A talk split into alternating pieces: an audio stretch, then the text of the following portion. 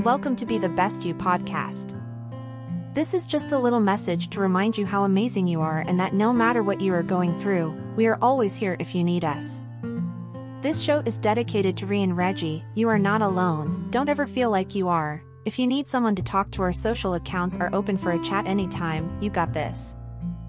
Please be sure to follow us on all our social accounts, which will be linked in the description. And if you wouldn't mind donating anything to us, that would be great, as it all helps keep the podcast running. Enjoy today's show and stay positive.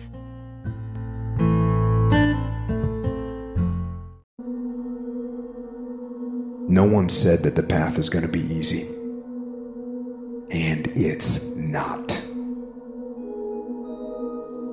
We know life is rough and we know there will be pain, and whether that pain is at the hands of an enemy or at the hands of nature or time or disease, there will be pain. That's the way life is. You have been disappointed over and over and over again. And every time you try, nobody notices. And every time you try, you come up short. Sickness is cyclical. It comes around, it goes around. You're well for a little while, and then it's the same thing all over again, but this time it's only worse. Because now, not only are you back where you started, but you have less hope that it is ever going to be different because you've cycled through it one more time just to realize, well, I guess I'm just a cynical person. Well, I guess I'm just a negative person. I guess nobody in my family was meant to go to college. Sickness becomes normal to you. And it starts to be easier for you to just accept the condition than to challenge it. Because to challenge the condition means to risk disappointment.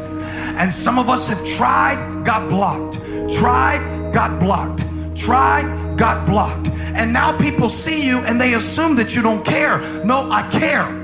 I cared and I cared so much, but they didn't care back. And I tried so hard and I still got looked over. And don't you know it's hard when your expectation has been damaged by disappointment? It's a slow damage, it's a slow tearing of the muscle fibers, it's a slow deterioration of your hope by disappointment. It is not one event that creates it, it's over and over. I tried and I tried and I smiled and I stayed and I disciplined and I showed up and I didn't care. And, and the man has finally gotten to a place where he is tired of trying. You might even feel like there's no hope. But you know what? Doesn't matter. Keep fighting. What doesn't kill you makes you stronger. But that doesn't happen on its own. You have to choose to get stronger. Keep fighting, keep going, and don't give up because the only real failure is actually giving up.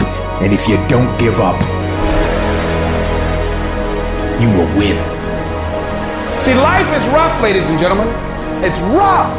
Things that's going to happen to you in life, ladies and gentlemen, make it okay. I can change how I respond to it. I can become upset, nervous, tense about it, weak about it, or I can say, it's okay. Don't go through life feeling like you're powerless. Victims are people that are powerless. You're not powerless. You are powerful. You direct the power in your life. Whatever your life is right now, it is a duplication of your consciousness. It's a result of how you have decided to use your power. That's all it is. That's not who you are. That's just a perverted use of your power that you aren't satisfied with. And you've got the power to change that. But you don't know what has happened to me. It really doesn't matter what has happened to you. See, the only thing that really matters is what are you going to do about it? That's all that matters. That's all that matters. That no matter what you do to me, how cold and callous you are to me, lack of compassion, lack of sensitivity, how cruel you might be to me, you're not going to change me. There are some things that I went through this year that I didn't like. There are some things that I went through this year that hurt. They hurt like hell. I'm not saying that I would have chosen them if I had had the opportunity.